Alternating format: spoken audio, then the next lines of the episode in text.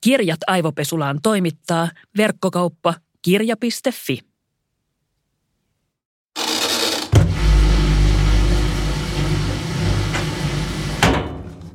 Ensimmäinen ja ainoa kerta, jolloin mä olen osallistunut urheilukilpailuun, on tapahtunut kahdeksanvuotiaana ja pakotettuna. Mä olen kotoisin Lahdesta ja siellä perusoletus oli, että kaikki hiihtää. No, tokalla luokalla oli sitten tilanne, jossa koulu järjesti hiihtokilpailut, joihin oli pakko osallistua. Jonkun hirveän flunssaepidemian tai muun vuoksi tilanne oli kuitenkin se, että mun lisäksi vain kaksi oppilasta osallistui hiihtokilpailuihin. Siellä mä sitten hiihdin ja rämmin latua eteenpäin ja toivoin vaan, että se olisi ohi. Osan matkasta mä kävelin sukset kainalossa, mutta koska yhden hiihtäjän suksi oli ilmeisesti katkennut matkalla, mä tulin hiihtokilpailussa toiseksi. Kilpailun jälkeen me seistiin sitten korokkeella kaikki kolme kilpailijaa koulun salissa ja saatiin palkintolusikat ja appelsiinit – koska huom oli 90-luku ja lama. Ja mä muistan vaan miettineeni, miten mä en yhtään ymmärrä, miksi joku tekisi tällaista vapaaehtoisesti.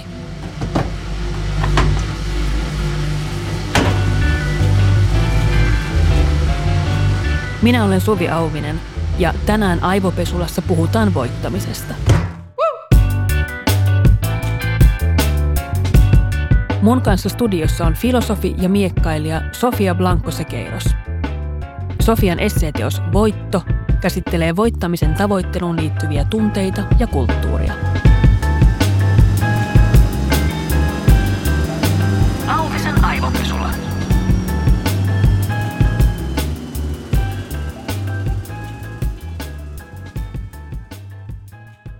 Sofia, sä oot filosofi. Kyllä. Ja filosofeilta aina kysytään elämän tarkoituksesta. Eli onko voittaminen elämän tarkoitus? Toivottavasti ei. Mä toivon, että ei. Se voi varmasti olla yksi elämän tarkoituksista ja se voi olla hyvin merkityksekäs sellainen. Mutta mä toivon, että se ei ole koko elämän tarkoitus näin niin yleisesti ihmisyydelle tai minulle yksilönä tai oikeastaan kellekään muullekaan, koska jos voittamisesta tulee elämäntarkoitus, niin se voi olla hyvin raskas elämäntarkoitus.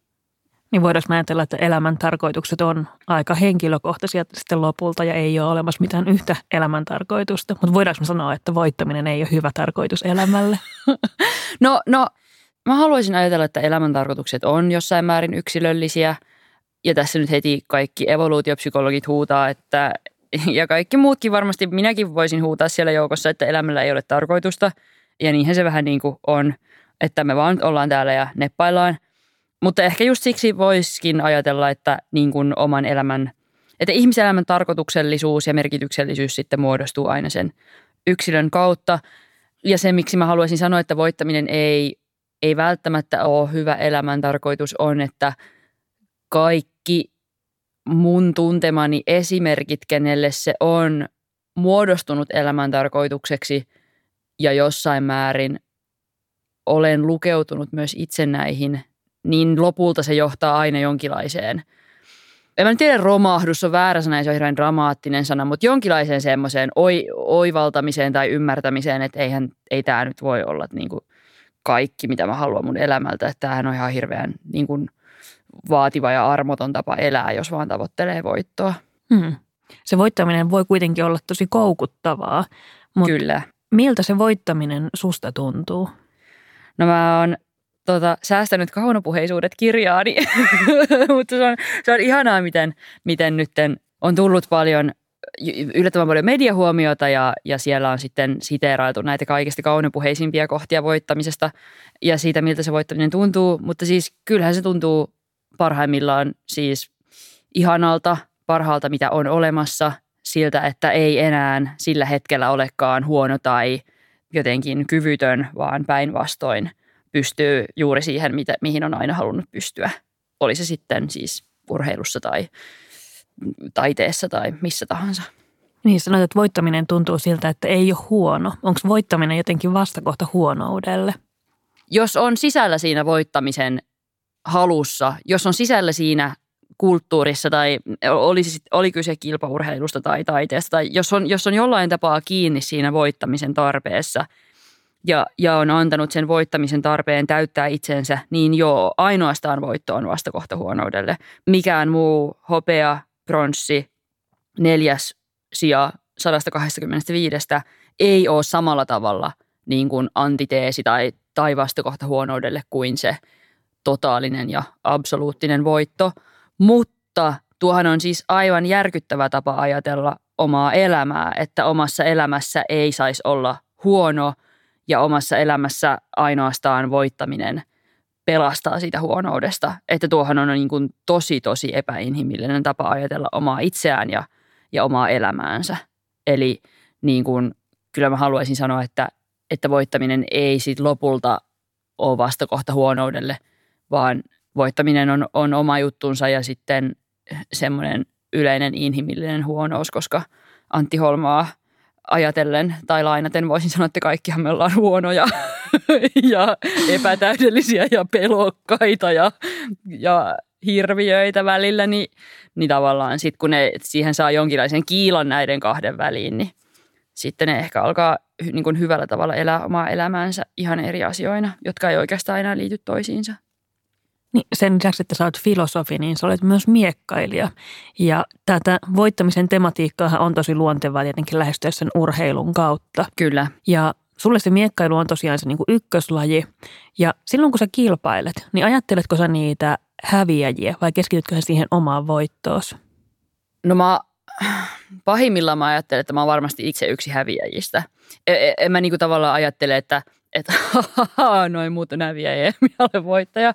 Mä ajattelen enemmän, että voi ei, mitä jos mä oon se, joka häviää. Että se on hyvin tämmöinen niin kuin, hyvin itsekeskeinen ja sisäänpäin kääntyä tapa ajatella, ajatella sitä kilpaurheilua. Mutta jos noin ajattelee, niin se tarkoittaa, että niistä kisoista tulee hyvin raskaat, epämiellyttävät ja tuskaisat. Että niin kuin parhaassa mahdollisessa tapauksessa sitä ei oikeastaan keskittyy vaan, tämä on tosi klisee, mutta keskittyy vaan omaan tekemiseen, siihen omaan hiihtoon.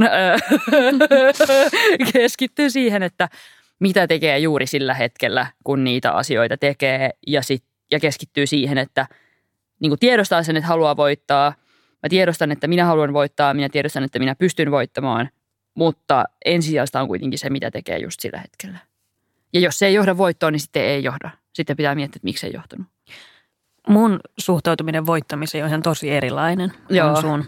Ja mun on ehkä niin kuin vaikeakin välillä ymmärtää ja lähestyä tätä, tätä aihetta tota kautta, koska mun ongelma ehkä sen voittamisen suhteen on just se, että jotta joku voi voittaa, niin muiden pitää hävitä. Mm.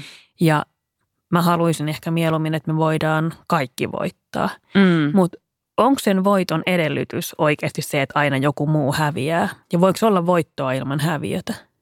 Mä oon ehdottomasti sitä mieltä, että mä haluaisin, että kaikki vois voittaa. Jos ajattelee, ja tässä ehkä voidaan ajatella tätä sitä kautta, että millä tavalla voitto näkyy erilaisen inhimillisen toiminnan piireissä, niin kuin miten voitto näkyy kilpaurheilussa versus miten voitto näkyy vaikka politiikassa. Kilpaurheilussa – sen vuoksi, miten kilpaurheilu on rakennettu, niin tällä hetkellä vain yksi voi voittaa sen kultamitalin ja muut sitten jo, jollain tasolla ainakin häviää. Totta kai hopeamitali ja pronssimitali voi olla samanlaisia voittoja. Ja totta kai kilpaurheilussa voi myös olla semmoisia niin omia inhimillisiä voittoja, että saavuttaa jonkun rajapyykin, mitä ei ole aikaisemmin saanut, tekee jotain, mitä ei ole koskaan aikaisemmin pystynyt tekemään, osannut tehdä. Niin sellaisia voittoja voi tietysti olla. Ja politiikassa taas mä haluaisin ajatella, että politiikkaa voitaisiin tehdä niin, että kaikki voittaa.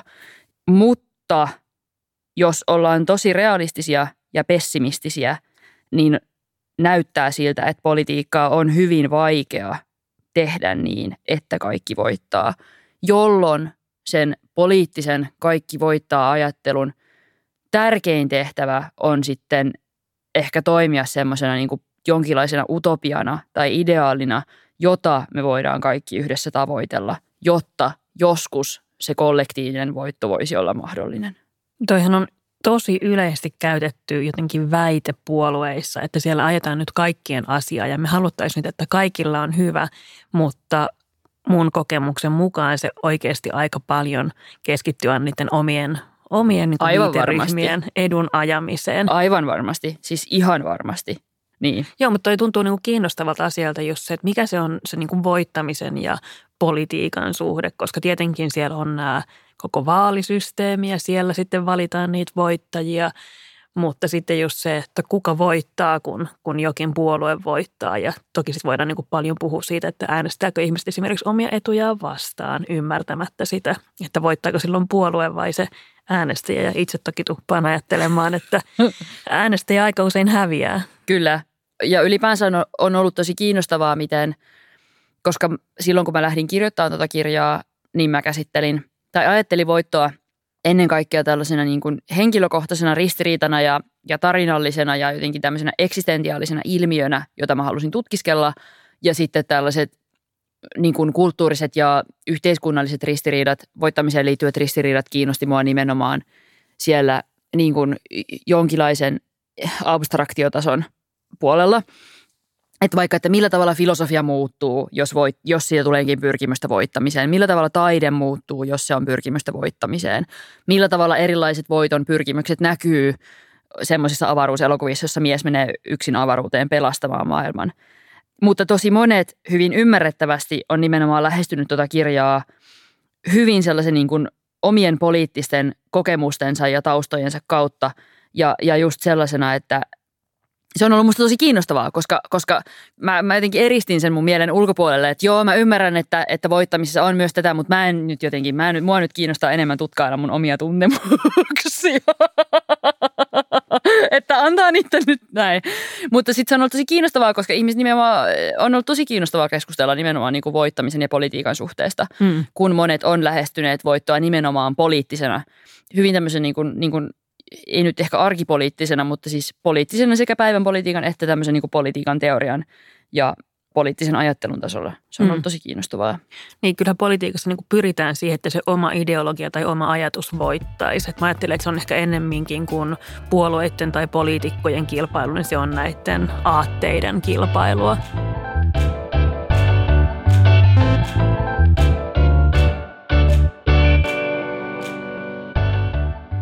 Ihmiset, jotka ei tunne mua, niin usein ajattelee, että mä oon jotenkin hirveän kilpailuhenkinen, mutta se kilpaileminen ei oikeastaan kiinnosta mua oikein niin kuin millään tasolla. Ja mä ajattelen, että on niin kuin tosi eri asia se, että sulla on niin kuin vaikka korkea toimintakyky ja sä oot päämäärätietoinen, kun se, että sä haluaisit voittaa. Mutta puuttuuko multa joku niin kuin pala aivoista, kun mä en niin kuin halua voittaa ja se voittamisen tai niin voittaminen ei motivoi mua. Mm. Onko se joku sellainen perusoletus yhteiskunnassa, että tietenkin kaikki haluaa voittaa? No yksi niistä syistä, miksi mä halusin kirjoittaa nimenomaan voittamisesta, oli se, että voittaminen kuitataan mun mielestä aika monesti just, tai niin kuin voiton halu selitetään nimenomaan sille, että no ihmisillä on kilpailuviettiä, se on joillakin vahvempi kuin toisilla tai – ja se kilpailuvietti on syntynyt siksi, että jotenkin evoluutio, bla bla, ihmiskunnan historiassa on ollut hyödyllistä, että on halunnut voittaa kaikkea tämmöistä. Mm. Mutta se ei tyydytä mua millään tavalla. Toi, toi ei ole mun mielestä, siis mä niin. ymmärrän, että jo, jollekin se on hyvä selitys, joku hyväksyy sen. Ja mä en nyt siis, en sano, että en usko evoluutioon, haluan olla selvä, haluan niin kuin tehdä tämän selväksi. Evoluutiopsykologia on ehkä vähän se on, niin, siinä ja siinä, että onko se jep, mitään tiedettä. Juuri Joo. näin, tismalleen, mutta evolu- olen evoluution puolella. Tuo ei vaan niin kuin mua henkilökohtaisesti, tuo ei niin kuin, se ei selitä mulle mitään voittamisesta, mm. että sanotaan, että no tolla ihmisellä on korkea kilpailuvietti, tolla ihmisellä ei ole, mm. koska voittamiseen liittyy mulla niin, kuin niin paljon henkilökohtaisia ristiriitoja, mitä mä sitten tietysti näen mielelläni myös muualla. Et mä en missään nimessä halua sanoa, että sulta puuttuu pala aivoista öö, tai mitään. Olisin kuollut sapeli hammastiikerin niin, hampaissa välittömästi. koska, koska musta tuntuu, että, että voiton tahto syntyy myös siis siihen, mä oon ihan varma, että siihen liittyy siis tällaiset niin kuin kasvatukselliset tekijät. Rakastettiinko sua tarpeeksi lapsena vai ei? Kaikki tällaiset. Minua rakastettiin. niin. Plus sitten kaikki muut niin kuin ympäristö, että missä niin kuin, ylipäänsä, mitä sä oot tehnyt ja kokenut mielekkääksi tehdä ja näin poispäin. Että, että en missään nimessä ajattele, että voittaminen olisi joku ydinjuttu ihmisessä ja, ja sitten too bad, te mm. Sapelihammastiikerin Aivan. Tota, kynsiin joutuneet, niin kuin ihan sama. Niin. Et näin en missään nimessä halua ajatella. Niin se on jännä, koska mä ajattelen kuitenkin, että, että sit esimerkiksi poliittisena toimijana, toki en ole puoluepoliitikko, mutta ajattelen olevani poliittinen toimija mm. ja poliitikko tuolla niin kuin puoluekentän ulkopuolella.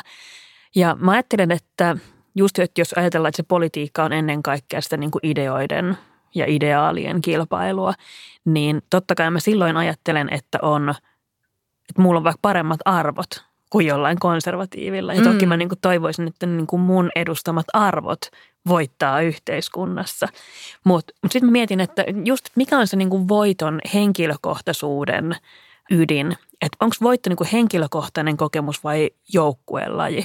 Voitaisiko me voittaa vaikka niin kuin ihmiskuntana? Mm. Koska me ollaan tässä nyt studiossa, joka on lähellä Haavis Amandaa ja sinne aina ihmiset sitten kokoontuu juhlimaan vaikka leijonien kultajuhlia ja mä en niin kuin ymmärrä oikein sitä, koska mä en koe ehkä mitään kosketuspintaa niihin leijoniin. Mä ajattelen, että hyvä Suomi, että olen osa jotain Suomea, joka voittaa silloin, kun joku lätkän pelaaja saa kiekon maaliin.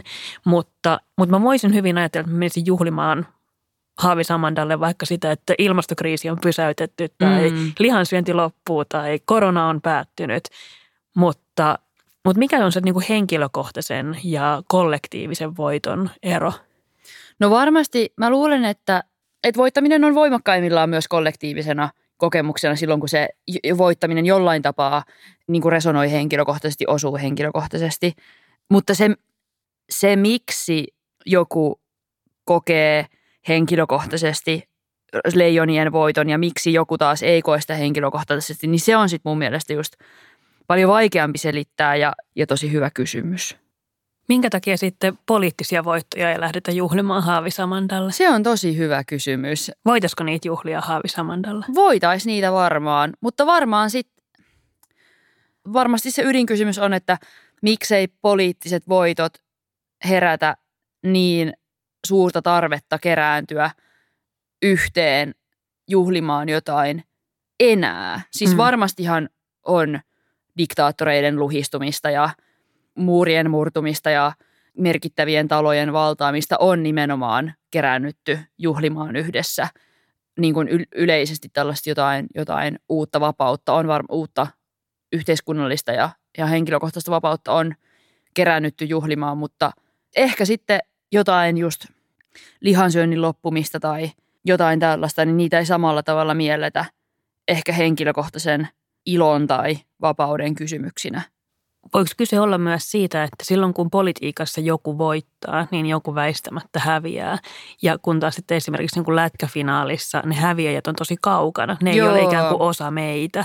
Vaan ihan varmasti. Ihan varmasti siinä on just joku tuommoinen rajo, niin kuin – jako meihin Ne häviäjät, meihin. häviäjät on joitain muita jossain muualla, Joitain muita ei jossain, meitä. just näin Aivan. tismalleen.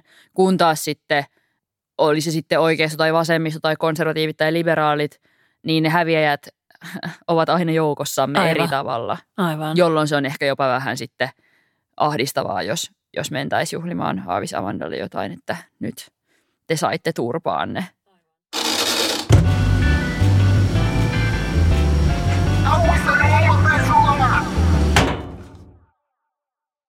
Mä oon itse hyvin aktiivinen sosiaalisessa mm. mediassa ja etenkin Twitterissä. Ja musta tuntuu, että Twitterissä keskustelu muistuttaa itse asiassa nykyään enemmän kilpailua kuin keskustelua. Ja mäkin on ollut siis ihan tosi ilkeä twiittaaja, etenkin silloin kun aloin somea käyttää, mutta, mutta myös viime vuosina ja olen siitä pahoillani kaikille. Ja musta tuntuu, että silloin on ollut kyse ehkä just siitä, että mä oon pyrkinyt olemaan mahdollisimman terävä ja ilkeä ja nopea. Eli mä oon pyrkinyt voittamaan. Ja musta tuntuu, että kaikissa tiedekeskusteluissa etenkin somessa nähdään myös tätä ilmiötä. Olipa kyse sitten koronasta tai ilmastokriisistä, niin ihmiset tosi usein viittaa kintaalaiselle tiedolle ja haluaa vaan kertoa oman mielipiteensä. Onko ne somekeskustelut nykyään huutokilpailuita, jossa on vaan lopulta kyse voittamisesta? No on varmasti osittain. Ja vaikka yhdet olisi enemmän oikeassa kuin toiset ja, ja toiset on hyvän puolella ja toiset on pahan puolella, niin ne hyvän puolella olijat on ihan samalla tavalla varmoja asiastaan kuin ne pahan puolella olijat. Ja siinä sitten alkaa hahmottua mun mielestä jonkinlainen ehkä kytkös voiton tahtoon ja voittamiseen, vaikka se varmuus ei suoraan tarkoittaisi voiton tahtoa ja voittamista. Mutta se, mitä mä oon itse pohdiskellut sosiaalisen median keskusteluihin liittyen ja minkä mä todella toivon, että ei leviä, ei leviä tota, niin kuin muualle julkiseen keskusteluun on, että siellä vastustajia mm. tai näitä kanssakeskustelijoita, niin kuin se viesti tulkitaan ikään kuin epäsuopeimmalla mahdollisella tavalla. Ei, ja nyt mä en tarkoita, että, että ihmiset riitelee, riitelee olki ukoista, eli tämmöisestä niin kuin karikatyyristä siitä, mitä yritetään sanoa, mutta ehkä vähän jotain tämän tyylistä. Eli, eli joku sanoo jotain ja sitten toinen ihminen tulkitsee tämän niin kuin epäsuopeimmalla mahdollisella Aivan. tavalla. Eli se tulkitsee sen tarkoittavan ikään kuin pahinta mahdollista asiaa, mitä se voisi tarkoittaa. Ja siitä sitten niin kuin lähdetään. Sitten se sanoo, että toi on kauheeta. Mm. Ja sitten se toinen tulkitsee sen taas samalla, sen vastauksen pahimmalla mahdollisella tavalla. Mm. Niin tämän, ja filosofia puhuu suopeuden periaatteesta. Filosofiassa käsketään noudattaa suopeuden periaatetta. Ainakin meille iskostetaan se, että ainakin Helsingin yliopistossa siis, en tiedä miten se muualla menee, mutta ainakin meillä se on niin kuin koulutuksen ensimmäisiä asioita, että, että kun te luette ja tulkitsette ihmisten esittämiä väitteitä tai argumentteja, niin tulkitkaa ne aina suopeimmalla mahdollisella tavalla. Eli niin kuin, tulkitkaa se argumentti niin, kuin niin järkevänä ja hyvänä argumenttina, kun te ikinä osaatte, koska silloin se teidän oma vasta-argumentaatio tulee olemaan paljon vahvempaa. Ja silloin te oikeasti pääsette puhumaan niistä asioista, eikä, eikä jostain niin kuin teidän itse keksimästä kuvitteellisesta argumentista, minkä te luette siihen väitteeseen sisään. Niin mä haluaisin, että kaikki sosiaalisessa mediassa, nyt kaikki sosiaalisen median käyttäjät, minä puhun nyt teille kaikille, tulkitkaa toisianne suopeuden periaatteella – please.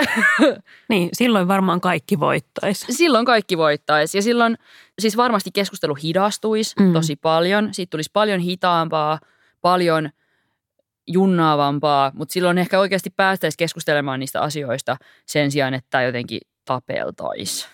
Minä en jaksa tappelua enää. Se on kiinnostavaa, miten sä tuot tämän niin filosofiakulman tähän voittamiskeskusteluun, koska käsittääkseni siis filosofiakilpailuja ei järjestetä. Voiko joku olla sille voittava filosofi? Voiko olla joku paras, siis, Suomen paras filosofi? Siis itse asiassa tota, nuorten filosofia-tapahtumassa. Se on semmoinen tapahtuma, joka järjestetään Helsingissä. Siellä on Sokrates-väittelykilpailu. Mm. Eli on jo lukiolaisista koostuvat joukkueet väittelee, mutta tämähän ei siis ole niin kuin väittelykilpailuja on muuallakin, että, että tässä tapauksessa on ottanut tämmöisen väittelykilpailun mallin ja laittaneet sen, soveltaneet sitä niin kuin filosofian alalle, mutta ei ole siis mitään muuta, että toikin on lähinnä semmoinen niin kuin hauska lisä, että ei ammattifilosofit ikinä kerännyt tuommoisiin, että ammattifilosofian väittelykilpailut sitten käydään siellä niin kuin seminaarihuoneissa ja seminaarisaleissa, ja ne todella siis usein muistuttaa väittelykilpailuja. Tietysti ei nyt tai niin kuin pahimmillaan muistuttaa väittelykilpailuja, ei ehkä todella usein, mutta, mutta pahimmillaan.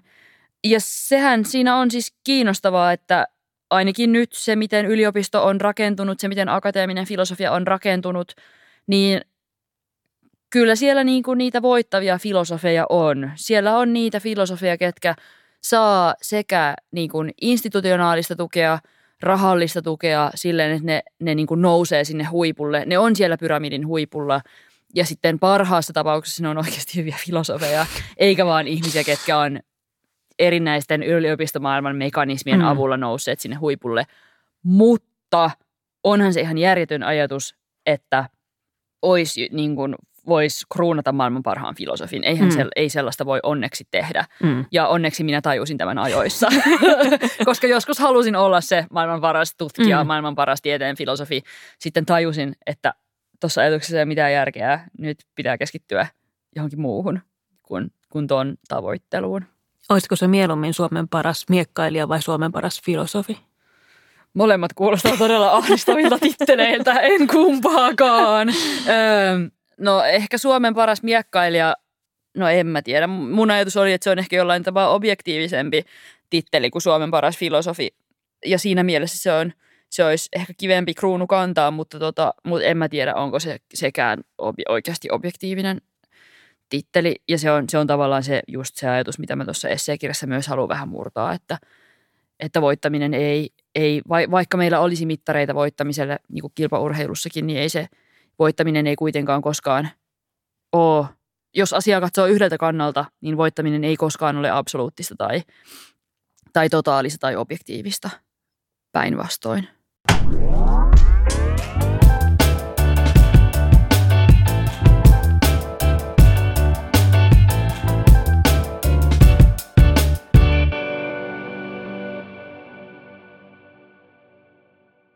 Tosi usein esimerkiksi niin kuin politiikassa sellainen niin kuin pyrkyröinti nähdään hirveän just niin kuin päämäärätietoisena ja ehkä tunteettomana asiana. Ja mä ainakin huomaan, että mulle myös joku sellainen voiton tahtoisuus näkyy ehkä sille epäempaattisena ja ehkä kylmänäkin driverina. Ajatteletko sä, että voittaa voi vain se, jolla ei ole tunteita tiellä? Ja onko voittaminen ehkä tässä suhteessa jotenkin tällaisella binäärisellä jaottelulla maskuliininen ilmiö? Mm. No ihan ensiksi mä, tai mennään, joo, mä ensiksi puhun noista tunteista ja sitten ehkä siitä maskuliinisuudesta. Siis jos, jos ajattelee voittoa nyt jonain semmoisena omana asianaan, joka jollain tapaa on olemassa, niin, niin voittaminen kyllä vaatii, tai, tai hirveän usein voittaminen vaatii nimenomaan, se vaatii ö, epäempaattisuutta, tunteettomuutta, itsekkyyttä – varmuutta, mm, vahvuutta, jotka on hirveän niin kuin epäinhimillisiä vaatimuksia. Ja, ja juuri se tekee niin kuin voittamisen kulttuurista osittain niin epäinhimillistä, että voittamisen kulttuuri paitsi tuottaa lainausmerkissä häviäjiä, jotka hyvin konkreettisesti eivät välttämättä saa mitä heille kuuluu, niin se myös niin kuin jollain tapaa en mä nyt halua sanoa, että korruptoi tai turmelee, mutta se niin kuin vaatii myös niiltä voittoa tavoittelevilta ihmisiltä jotain semmoisia asioita, mitä, mitä keneltäkään ihmiseltä mun mielestä ei voi jatkuvasti vaatia, koska mä kuitenkin ajattelen, että ihmisenä olemiseen kuuluu myös heikkous ja epävarmuus ja hauraus ja huonous ja muiden huomioon ottaminen ja, ja näin poispäin. Tai, että noi on niinku semmoisia lähtökohtaisia vaatimuksia, mitkä mä oon itse kokenut, että voittaminen mulle asettaa ja, ja tarinoiden perusteella myös myös muille asettaa, mutta mä haluaisin ajatella, että se voittaminen ei loppujen lopuksi kuitenkaan vaadi noita asioita, että voi myös voittaa empatia, niin kuin olemalla empaattinen ja kiltti ja, ja näin poispäin.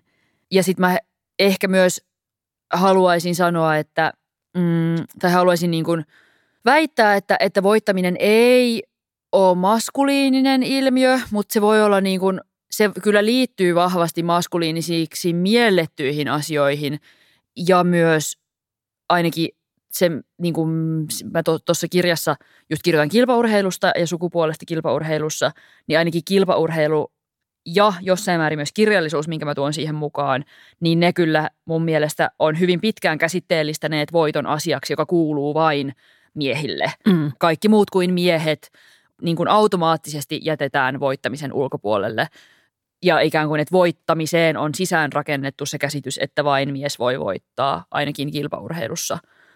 Että voittaminen kyllä siis nivoutuu hyvin vahvasti asioihin, joita, jotka mielletään niin kuin mie, miehille kuuluviksi ja, ja maskuliinisiksi, mutta haluaisin väittää, että voittaminen itsessään ei ole, ole maskuliinista ja, ja niin. Sä toit tämän kirjallisuuden tässä esiin ja Siinä missä politiikassa ja vaikka urheilussa se voittamisen haluaminen nähdään hyvänä asiana, niin tuntuu, että kulttuurialalla sitä itse asiassa paheksutaan, että jos sä haluaisit voittaa. Mistä luulet, mistä se johtuu ja haluaisit sä voittaa jonkun kirjallisuuskilpailun? No, no siis tässä ehkä näkyy se, että, tai mä just tota, eilen selitin jollekin, että mun sisällä asuu kaksi sellaista kirjailijapersoonaa. On sellainen – sellainen persona, jolla on vahva hybris, joka mm. ajattelee, että mä voitan Finlandian. Aivan, aivan. mä voitan kaiken. Totta kai mun kirja myy tuhansia ja taas tuhansia kappaleita. Se voit, totta kai mä voitan kaikki palkinnot. Miksi en voittaisi? Mm. Ja sitten on se realisti, joka on silleen, no niin, no niin, rauhoitetaan nytten. Ei nyt mennä asioiden edelle. Kuule, ihan rauhassa katsotaan nämä asiat ja, ja älä nyt, älä nyt tee mitään oletuksia omasta menestyksestäsi. Että totta kai se olisi hauska voittaa joku kirjallisuuskilpailu. Se olisi varmasti ihanaa. Onko sitä vaikeampi myöntää kuin se, että haluaisi voittaa miekkailukilpailun? On se ehkä vähän joo. On se ehkä vähän vaikeampi myöntää, koska niin, on varmasti jonkinlainen ajatus vallalla siitä, että taiteessa ei ole kyse voittamisesta. Taiteessa on kyse luovasta ajattelusta, esteettisestä kokemuksesta, niin kuin uudenlaisesta katsomisen tavoista, uudenlaisesta puheesta, mutta on vaikea työskennellä kulttuurialalla päivääkään ilman, että puhutaan kilpailemisesta ja siitä, kuinka ahdistavaa on kilpailla apurahoista, palkinnoista, huomiosta, näkyvyydestä, kaikesta näistä. Että joku, mä olin taannoin ton kirjan tiimoilta olin kulttuurikoktailissa esiintymässä, esiintymässä Ylellä ja siinä on semmoinen, että katsojat saa chatin kautta lähettää omia huomioita ja kysymyksiään. Ja sitten multa kysyttiin kulttuurikoktailissa, että, että millä tavalla ö, voittaminen muovaa taiteen sisältöjä vai muovaako? Ja mä sanoin, että totta kai se mun mielestä muovaa, että jos joku iso säätiö antaa apurahan jollekin tietynlaiselle taidehankkeelle, niin muiden on, on helppo ja, ja jossain määrin myös tarkoituksenmukaista tarkastella sitä. Ja sitten ehkä, että muut varmaan aika automaattisesti alkaa miettiä, että okei, toi hanke sai tuommoisen rahoituksen, toi kirja sai tuommoisen rahoituksen, ehkä mä paketoin tätä mun projektia vähän samalla tavalla tai ehkä mä tuon tähän vähän samanlaisia teemoja ja elementtejä, niin, niin minunkin on mahdollista saada jonkinlainen toimeentulo, koska toimeentulosta siinä on kyse. Mutta mun kaveri kertoi, että joku oli kommentoinut sinne, että ei tuo Sofia tiedä mistään mitään. Tietenkään taiteessa ei ole kyse kilpailusta. Ja, ja sen sijaan mä odotin, mä jotenkin odotin sellaista henkistä huijarisyndroomaa, että se iskisi, kun mun kaveri sanoi noin. Mutta sen sijaan mulla tuli semmoinen, voi, sinä vihaton kesän lapsi. Et selvästikään ole. You know nothing, Jon you know, Snow. Joo, just näin, että, että ei, että niin, ei siis tietenkään taiteessa ei ei pitäisi olla kyse kilpailusta ja, ja niin kuin nimenomaan taiteellisessa kokemuksessa tai siinä esteettisessä kokemuksessa ei, ei ole kyse kilpailusta, vaan jostain hyvin henkilökohtaisesta ja yksityisestä asiasta, mutta, mutta totta kai sitten taidealalla jatkuvasti kilpaillaan ja ihmiset on siitä tietoisia ja, ja myös hyvin ahdistuneita. Hmm. Mutta tekeekö se siitä vielä vaikeampaa, että se on jotenkin kiellettyä se sen niin kuin voittamisen haluaminen? Koska mä ainakin tunnistan itsessäni sen, että mä haluan voittaa kaikki samat kirjoituskilpailut, mitkä sä. Niin. Ja siis niin kuin jeesusteltuani tässä siitä, että minulla ei ole mitään voiton halua, niin kyllä minussa on. Siis mä haluan voittaa nämä ihan samat kil- kirjoituskilpailut, ehkä Sofiaa vastaan. Ja mu- niin kuin, mulle on ihan ok, jos sä häviät Niin. silloin. Ja siis se on tosi vaikea myöntää. Mua hävettää se. Joo, siis kyllähän toi, kyllä voit, voittamiseen liittyy mun mielestä hirveästi myös häpeää ja, ja just sellaisia ristiriitaisia tunteita. Ja mun mielestä se on niin kuin, tavallaan, siis se on tosi rohkaisevaa mun mielestä myös, että, että joukossamme on ihmisiä, ketkä niin kuin haluaa voittaa, mutta samalla niin kuin häpeää sitä ja samalla ehkä myös tuntee syyllisyyttä siitä. Ja, tai siis en nyt sano, että sun, Mm. tu, niin kuin sun pitäisi tuntea siitä syyllisyyttä siitä voiton tahdosta, mutta mun mielestä on tosi ymmärrettävää, että jos sä voitat jonkun sun kaverin jossain, niin sitten tulee syyllinen olo, koska sä pidät siitä ihmisestä. Niin. Ja, ja se on hyvä ihminen, joka olisi myös ansainnut voittaa, mutta sitten minä voitinkin sen. Niin totta kai se on mun mielestä niin kuin, niin kuin hyvä, hyvä asia, että siitä tulee, tulee syyllinen olo ja, ja paha mieli, kunhan siihen pahan mieleen ei, ei jumiudu tai, tai jää niin kuin lukkoon. Niin, ehkä sillä tapaa voidaan rakentaa empaattisempaa maailmaa. Niin, just näin. Että me ymmärretään myös sitä, että, että se oma voitto on sitten joltain muulta pois. Jep, ja että se toinen ihminen olisi ehkä ansainnut sen voiton ihan Mm. yhtä lailla kuin joku niin kuin, kuin sinä tai, Niin. niin. tai minä tai muut. Ja, että, ja voittamisessa on aina kyse sattumasta. Kyllä. Siinä on siis, vaikka olisi kuinka objektiiviset mittarit juoksunopeudelle ja muulle, niin siinä on aina kyse sattumasta. Joku on jäänyt pois kisoista, jonkun kirja siirtyi puolella vuodella eteenpäin, eikä se ollutkaan siinä samassa skabassa sun kanssa. Niin kuin kaikki tällaiset Kyllä, ja voin kertoa nyt tällaisen niin kuin breaking news kaikille.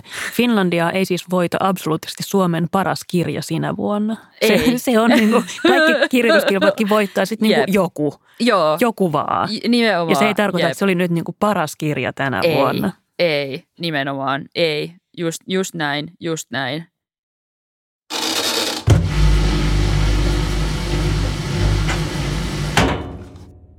Me ollaan Sofia täällä Suvi Auvisen aivopesulassa, mutta me nähdään tämä aivopesu ehkä vähän eri tavalla kuin yhteiskunta muuten yleisesti. Ja me ajatellaan täällä, että aivopesu tarkoittaa sitä, että meidän pitäisi kaikkien ravistella ja huuhdella omaa ajatteluamme säännöllisin väliajoin. Jos sun pitäisi valita yksi henkilö, joka suorittaisi sulle aivopesun, niin kuka se olisi ja mikä olisi aihe? Mun täytyy myöntää, että kun mä sain tämän kysymyksen, niin mun, mulla tuli tämmöinen niin äärimmäisen vihainen ja aggressiivinen vastareaktio, että mun aivoihin ei kukaan koske. Aivan. mun aivot on pyhät, niitä ei kukaan pese yhtään millään aineilla, kukaan ei huuhtele niitä, mutta sitten mä ajattelin, että tämä ei voi mun olla, olla mun ainoa vastaus tähän kysymykseen. Onko sulla voittajan aivot, että Niin, niitä ei on, tarvitse on. huuhdella? Niitä ei tarvitse huudella, ne on jo parhaat mahdolliset Aivan. aivot. Minä olen oikeassa, tiedän kaiken, Jep. kukaan ei koske niihin. Mutta sitten mä totesin, tämä on nyt ehkä tämmöinen, toivottavasti ei kauhean tylsä, mutta liittyy tutkimukseen. Mähän siis teen itse tosiaan tieteen filosofiaa ja mä teen niin sanottua analyyttistä, eli tällaisen niin kuin englantilaiseen ja, ja anglo, tai niin kuin angloamerikkalaiseen perinteeseen nojaavaa tieteen filosofiaa, joka on sellaista käytännönläheistä käsiterunkkausta. Mm. Ja se on hyvin puisevaa monin tavoin. Mutta mulla on paljon kavereita, jotka tekee sellaista ihanaa, runollista, huumaavaa, mannermaista, niin, tai niin kutsutusti mannermaista, eli tällaisen niin saksalais-ranskalaiseen, jossain määrin amerikkalaiseen perinteeseen kytkeytyvää yhteiskunta, erityisesti niin yhteiskuntaa tarkastelevaa filosofiaa. Ja tota, mä ajattelin, että kaikki mun mannermaista yhteiskuntafilosofiaa tekevät kaverit sais suorittaa mulle aivopesun ja saada minut uskomaan siihen, että elämän tehtäväni on, on tehdä tätä ihanaa, rakentaa näitä niin kuin runollisia, ihania filosofisia utopioita meidän niin kuin poliittisesta olemisesta ja poliittisesta ihmisyydestä. Ja sitten mietin myös, että myös mun kissa saisi suorittaa mulle aivopesun, mutta se kyllä tekee sitä joka päivä. Se joka päivä aivopesee mut uskomaan, että täytyy antaa herkkuja ja, leikit, ja heittää sille palloa niin pitkään kuin vain jaksan. Eli ikuisesti, jos meidän kissasta olisi se kiinni. Eli nämä kaksi, kaikki, mun, kaikki kaverit, te saatte tehdä mulle aivopesun ja myös kissa, sinäkin saat tehdä minulle aivopesun. Suorit, saa suorittaa, niin kuin urheilussa sanotaan. Kiitos vierailusta Sofia. Kiitos, oli mukava olla täällä.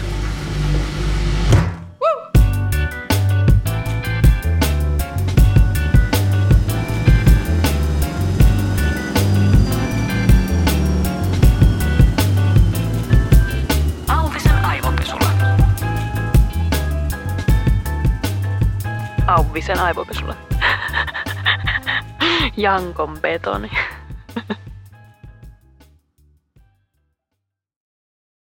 Kirjat aivopesulaan toimittaa verkkokauppa kirja.fi.